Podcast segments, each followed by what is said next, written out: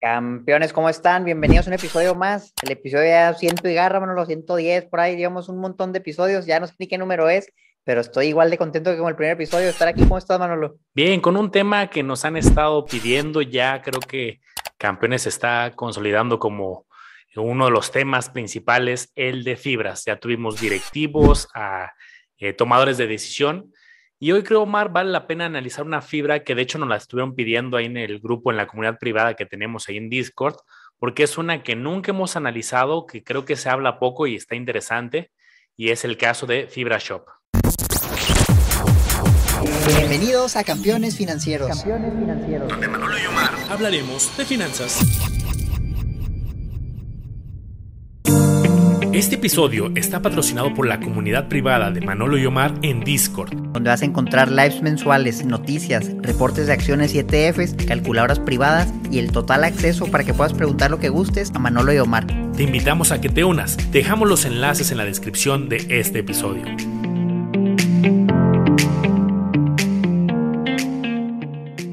Fíjate, Manolo, cuando tú te imaginas, vas a la plaza, sales al cine, centros comerciales grandes, pues tú tal vez nunca te imaginas que puedes comprar algo así. Y dices, oye, pues esto es para ricos, son para mejor familias muy ricas que construyeron un centro comercial.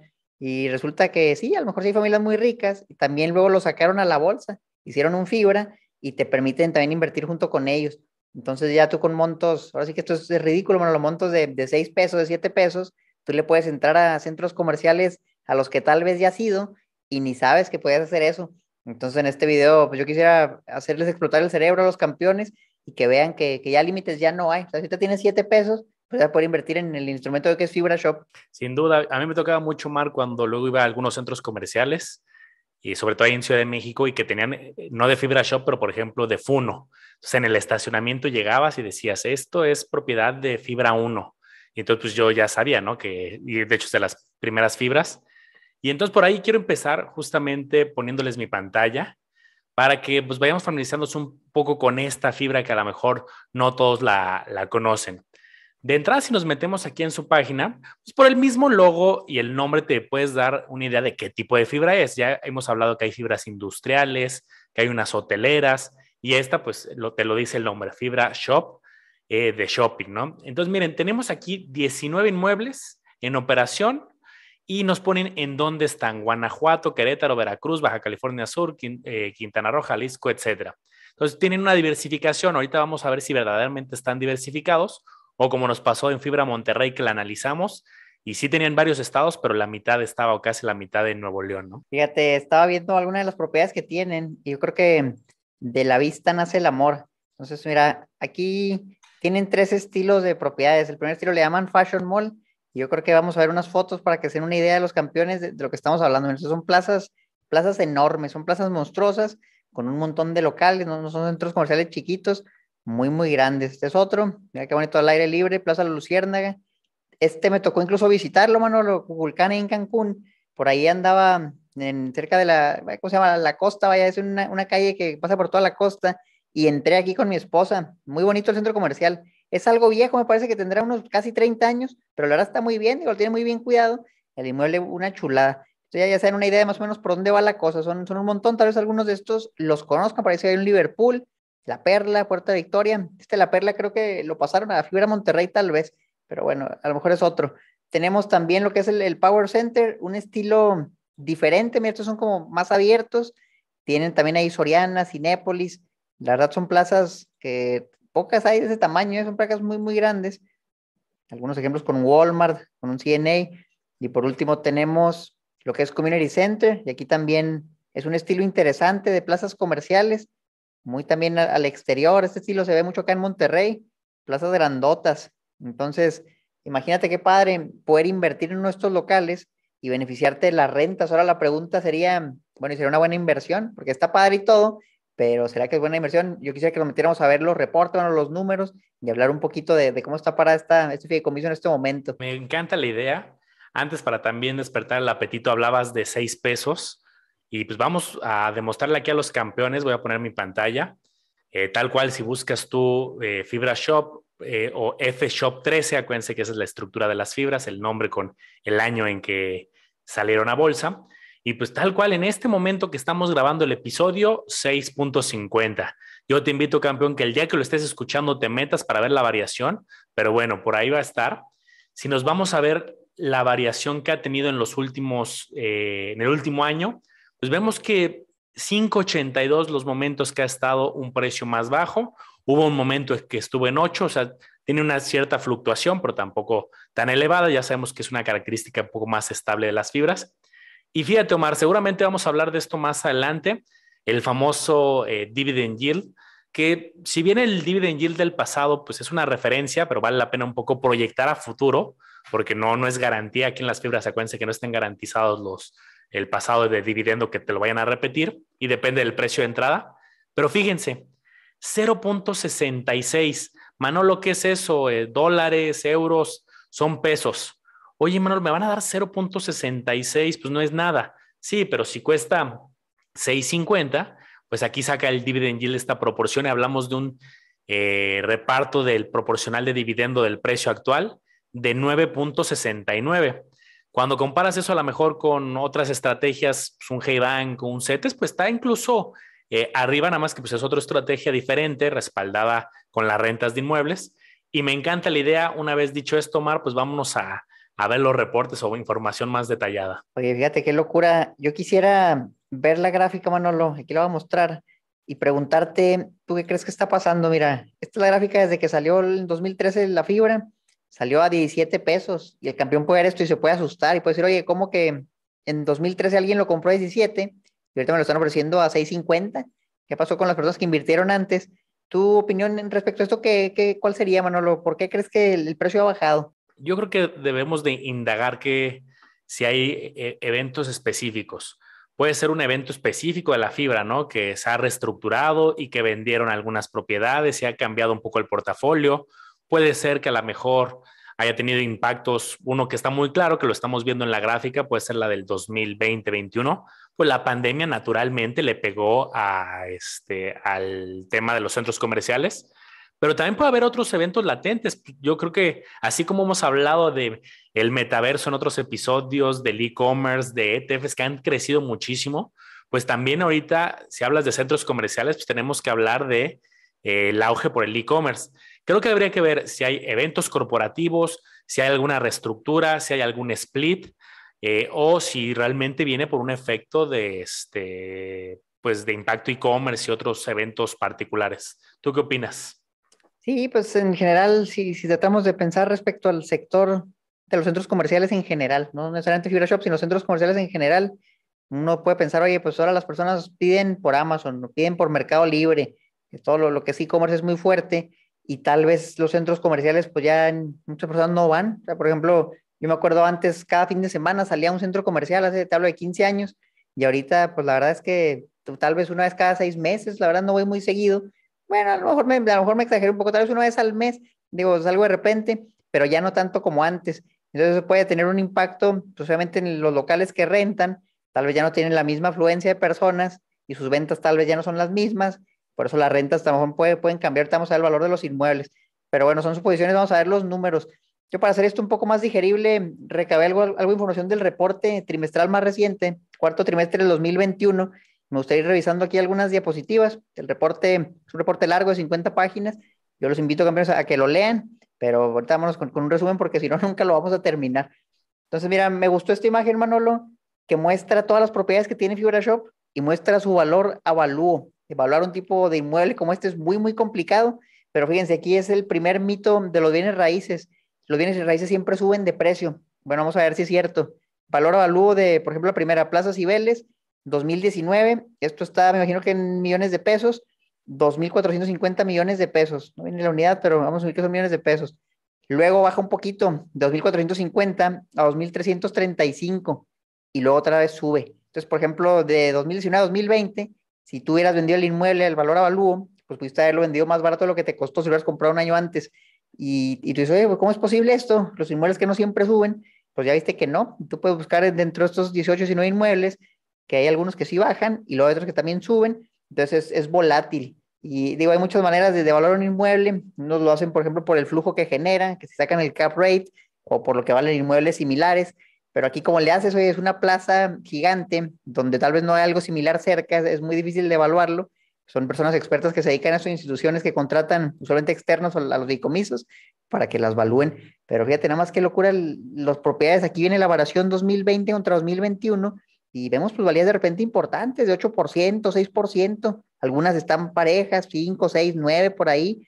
Entonces eso más la renta. Si ahorita hablábamos de, del dividend yield de casi 10%, el dividend yield, Oye, pues ganas el 9-10 y luego si tienes una plusvalía que algún día se materialice en el precio del certificado, que es otra cosa, puedes tener un rendimiento interesante de doble dígito. Sí, de, de hecho, justo viendo el reporte y estas cifras que muestras, Omar, hay una, en el reporte, hay una carta del director general, Salvador Cayón Ceballos, y dice, es un año complejo, el 2021 fue atípico y estamos comenzando a ver una recuperación y menciona esto, una recuperación del 5% en las valuaciones independientes. Dice que algunos crecieron al 8%, justo como lo veíamos, pero el mismo directivo nos dice, sí, eh, al final sí les pegó, ¿no? El efecto pandemia, tú, tú, lo viste un paso más allá, no solamente efecto 2020-21, sino haciendo el zoom de muchos años, pero pues es un comentario incluso de el directivo.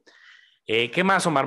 creo que tienes bastantes cifras muy resumidas y me gustaría irnos sobre ellas. Vámonos, mira, tenemos justamente lo que comentaban, pero ahora con números, sus ingresos a lo largo del tiempo, aquí en una gráfica a la izquierda, de 2018 a 2021, vienen muchos trimestres, y fíjate cómo ha sido volátil. Obviamente vino el COVID, les pegó y los ingresos bajaron bastante, pero ahorita si te pones a ver, ya estamos casi en ingresos, casi al nivel de antes del COVID, ya casi se acaban de recuperar. Entonces es algo impresionante porque si te pones a pensar el COVID, pues no se ha acabado, todavía las personas siguen saliendo con máscaras, todavía hay ciertas restricciones, sin embargo la recuperación económica ya se puede apreciar. Y esto lo vimos no nomás en, los centros comerciales, lo vimos por ejemplo en los hoteles también, cuando hablamos con los directivos de Fibra Hotel, mostraron una recuperación importante, y aquí se puede ver, la verdad, si te interesa, por ejemplo, saber, oye, ¿y cómo están distribuidos sus ingresos? ¿Son las puras rentas o qué más generan? Aquí tienen, por ejemplo, los conceptos, ganan también por el mantenimiento, tienen renta variables, cobran el estacionamiento, que si te pones a pensar es un flujo interesante, mira, de 387 mil millones, 25 mil millones vienen del puro estacionamiento. Entonces ese ticket de 15, 20 pesos que parece inofensivo, pues al fin de cuentas sí, sí es un buen ingreso también. Sí, luego uno que le da coraje, ¿no? Bueno, en los de la Ciudad de México, luego sí, oye, me tardé cuatro horas, cinco horas, ah, pues hay que pagar 85 pesos, ¿no? Por ejemplo. Pero bueno, si tienes la fibra asociada, pues ya de alguna manera indirecta se regresa, ¿no? Y, ahí estamos viendo, Omar, en, en ese también eh, un indicador que ya les habíamos platicado en otros episodios, que también los mismos directivos nos han recalcado, el famoso FFO, que es un indicador pues, muy específico en el lado de las fibras, que para no hacerles el cuento largo, pues ahí están los episodios, pero aísla efectos atípicos, eh, aísla efectos de depreciación, de compra o venta de propiedades, que es algo que sucede en una única ocasión.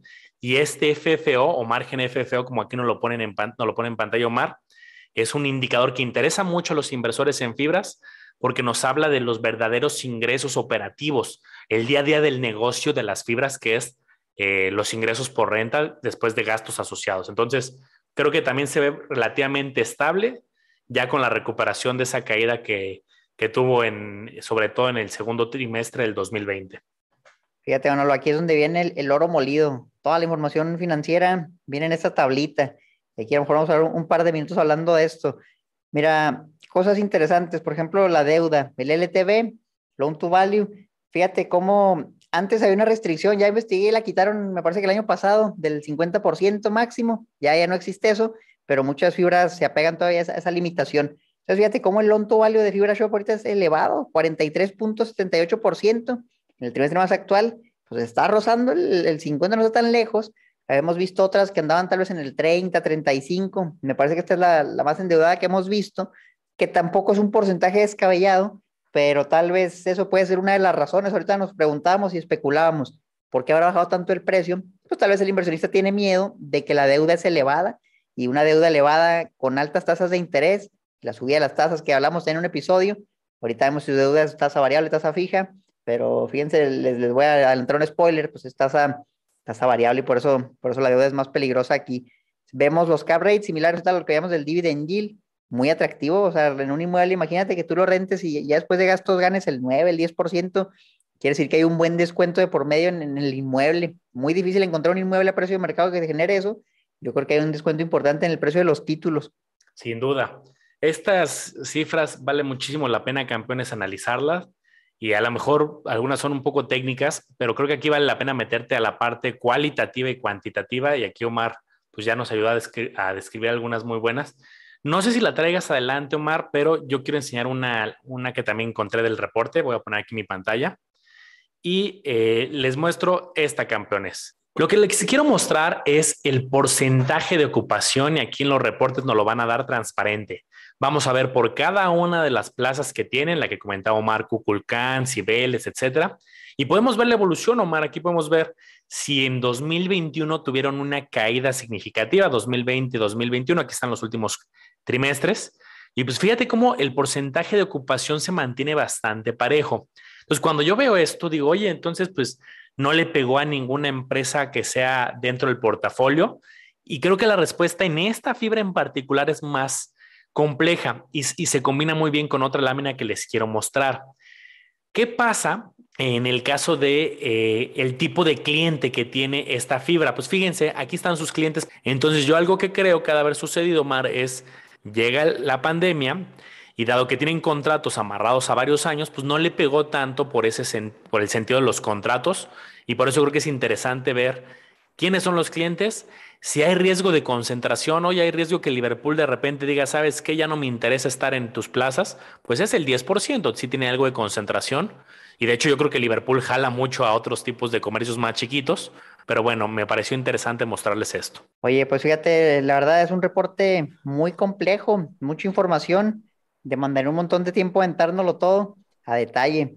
Tenemos datos interesantes. Mira, hemos visto, aquí tengo esta gráfica, los comparto. La ocupación a lo largo del tiempo, bien importante, para poder comparar si hemos estado con base a los niveles del pasado en buen punto ahorita o realmente estamos muy abajo.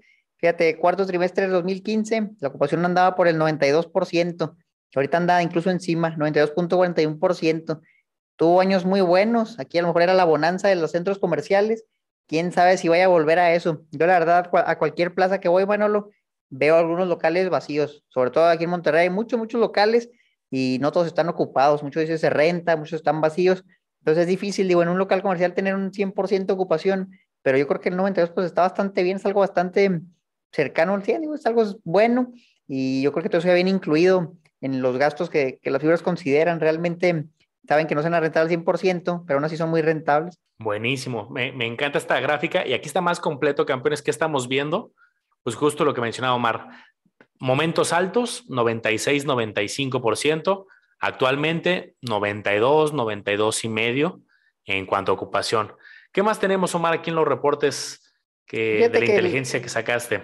El reporte realmente, números, muchos números, la, la parte muy técnica, esta me gustó porque compara con base a diferentes precios de mercado qué tan rentable es para ti inversionista. Y vienen algunos datos. Por ejemplo, si tú hubieras comprado al precio inicial que veíamos ahorita en esta gráfica, cuando salió Fibra Chop hace algunos años, a la bolsa cotizaba como en 17 pesos, o 17 pesos, y fíjense, aquí te dice a precio de IPO, es decir, cuando salió, si tú lo hubieras comprado en 2013, ahorita estarías ganando un 7%, que realmente pues tampoco está mal, la verdad tampoco está mal, si tú conservaste los certificados, y eso tal vez es algo que no viene reflejado en el precio de la gráfica, más bien no viene reflejado, por eso tal vez se ve muy feo la vez y dices, oye, pues bajó demasiado, pero tal vez ya cuando le sumas ese 7% en promedio anual, pues ya la gráfica ya puede estar un poco más estable, mejor ya de pérdida saliste tablas o tuviste algo de ganancia. Entonces, lo interesante es, eso es a precio de hace muchos años, pero ¿qué tal a precio de hoy? Esos datos a mí no sé si valga la pena checarlos, digo, son del reporte, pero se van a ser muy altos. Dividend yield a precio promedio del trimestre, menciona 19%, a lo mejor un dividendo espectacular de una sola ocasión. Ahorita vemos que andan en el 10%, pero son, son datos, datos que ahí están, habría que revisarlos. Muy elevados, ¿por qué? Por el importante descuento que hay en, los títulos. Vienen métricas, el número de las plazas, ahorita vemos 18, 19, por ahí anda. El volumen también, la volatilidad que tiene el certificado. Si tú dices, oye, yo quiero invertir una suma fuerte, ¿se puede o no se puede? Bueno, mira, el volumen promedio diario 61 mil títulos, multiplica eso por 6, estamos hablando de varios cientos de miles de pesos que, en un día se pueden mover sin problema. Entonces, pues eso es bastante bursátil. No es que le vas a inyectar una cantidad muy exagerada, probablemente sí lo vas a poder hacer sin problema. Ese es buen dato, porque se le hemos preguntado a los directivos, oye, ¿y las fibras sí son bursátiles? Y todos nos han contestado los que hemos tenido aquí en los episodios, que si, si fuera una cantidad muy, muy grande la que quieres mover, te costaría trabajo, pero pues que después de unos días la orden muy probablemente se ejecutaría. Y pues aquí el, volumen diario me parece 60 mil, 128 mil, algunos trimestres pues a lo mejor un poco menores. Creo que tienes una en la lámina 8, Mar, que creo que vale la pena comentar. Justo la, la estaba también revisando. Y es una de las posibles preguntas que los campeones se pueden hacer. A ver, cada quien tendrá aquí su tesis de si la pandemia ya está mucho más relajada, si los centros comerciales pueden reactivarse o no. Pero creo que también hay varias cosas en, la mesa que hay que comentar, que si la inflación, que la economía va creciendo pues, a un paso a lo mejor, pues, paso a paso, pero pues ya ahí con, con varios retos. Y aquí tenemos los ingresos por giro de negocio. Al final, como ya mencioné, te interesa que los negocios que estén rentando pues sean prósperos. ¿Para qué? Pues para que sigan ahí en esas plazas y, se genere este efecto de ingresos que luego se traduce en dividendos.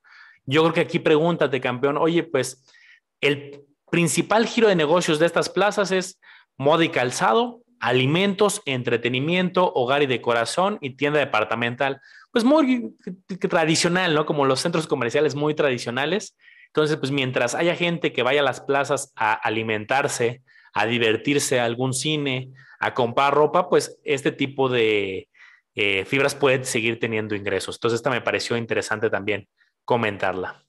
Fíjate, Manolo, algo que quisiera platicar contigo es el tema de las plazas, cómo se están remodernizando. Y es que antes tú ibas a la plaza y ibas a comprar algo, pero ahora yo he visto cómo han estado cambiando el, cómo te la venden, vaya, y ahora tú vas a la plaza a vivir una experiencia, no necesariamente a comprar. Incluso puedes ir, te vas y te paseas, no gastas nada, pero te la pasaste bien y viste cosas, te entretuviste, anduviste ahí bobeando. Entonces he visto como una cierta transformación en cómo diseñan las plazas y yo creo que eso es como buscando no morir, no adaptarse a lo que viene. Si tú te preguntas, campeón, oye, ¿las plazas van a seguir existiendo en 5 o 10 años? Digo, la respuesta de cada quien va a ser distinta. Yo creo que sí, me encantaría saber tu opinión, Manolo.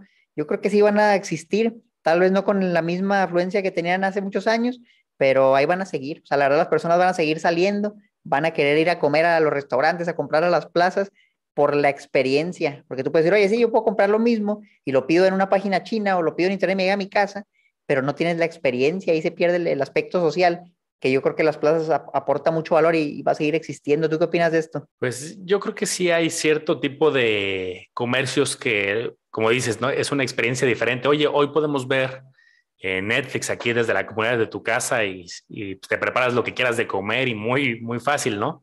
Pero, este, pues por ejemplo, la experiencia del cine, a mí me gusta, por ejemplo, ir luego a los cines VIP, donde también luego puedes pedir otras cosas de comer y me gusta la experiencia. Obviamente, durante la pandemia, pues sí, sí fue muy cauteloso y suspendí ese tipo de actividad, me pude aguantar y lo podía ver en Netflix, pero creo que sí hay algunas eh, cosas que, vale la, que la gente va a seguir eh, yendo directamente. Hablando de mi caso en particular, yo sí sustituí mi consumo eh, de, ir a comprar un Liverpool, ir a comprar un Palacio, a comprarlo en Amazon, tal cual, ¿no? Entonces, yo creo que sí va a haber algunos de estos grandes monstruos que, que, ya lo hicieron, ¿no? También hoy Liverpool pues tiene su tienda en línea.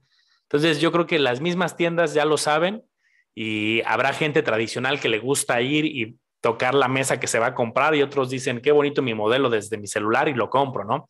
Entonces yo creo que va a haber ahí un híbrido interesante en los próximos años. Oye, pues nada más me gustaría aclarar ahorita, mencionaba el de La Perla en Guadalajara, que es un distrito de uso mixto. Y ahorita investigué, ya, ok, mencionaba, fui a Monterrey también tenía esto, pero ellos tienen las oficinas y lo que es Fibra Shop, pues tienen los centros comerciales de mismo en el distrito de uso mixto, que, que tiene ambos. Manolo, yo te propondría lo siguiente, ¿por qué no invitamos a los directivos de Fibra Shop a ver si los campeones les interesa la idea, si les gusta, nos podemos contactar y a ver si se animan a venir a una entrevista para hablar más de este tema, si les gustan los centros comerciales, quieren escuchar la perspectiva de los meros meros, ahora sí, porque no yo digo, conocemos del tema, pero pues no estamos en la operación del día a día, qué mejor que los que están ahí todo el día para que nos platiquen qué proyecciones tienen para los centros comerciales y se van a morir si no, y sobre todo para este fideicomiso por si a alguien le interesa invertir. Sí, me, me, encanta la idea que aquí los campeones nos comenten y vamos a hacer el esfuerzo por traerles como les hemos traído otros directivos. Creo que hay mucha carnita todavía que comentar y que estaría buenísimo que nos los comentaran los directivos. Por ejemplo, su deuda. Tiene emisiones de deuda. Aquí veo que tiene deuda y a tasa variable, como bien decía Omar, a TIE más 350, TIE más 125. Eh, tiene vencimientos importantes en 2023, 2025. Acuérdense que una fibra cuando tiene deuda, pues antes pagan los intereses antes de repartirla al inversionista. Entonces, por justo aquí lo está mostrando Mar en pantalla, eh, la deuda total y cada deuda a qué tasa, tasa está y como puedes darte cuenta, pues es TIE, que es un indicador variable de la tasa de interés interbancaria de equilibrio. Al final no les hago el cuento largo. Suben las tasas como está sucediendo actualmente, pues le va a subir también el costo de los intereses y eso te pega a ti como inversionista. Y me encanta la idea, Omar. Vamos a aquí meterles presión y también preguntarle a los campeones, aparte de eh, ver si traemos a los de Fibra Shop, ¿qué otra fibra te gustaría que analizáramos de las que no hemos comentado? Haznoslo saber en los comentarios y con todo gusto ahí hacemos un esfuerzo. Bueno, campeones, pues ahí lo tienen. Acuérdense de seguir a Campeones Financieros en todas sus redes, Facebook, Instagram, YouTube, TikTok. Manolo, como le hago a los business, ahí como Educación Financiera. Déjenos en, sus, en los comentarios qué quisieran que tocáramos en el siguiente episodio sobre algún fibra, inversiones en la bolsa, lo que quieran y sobre eso vamos agarrando ideas y al rato hacemos un episodio. Cuídense mucho, nos vemos a la próxima.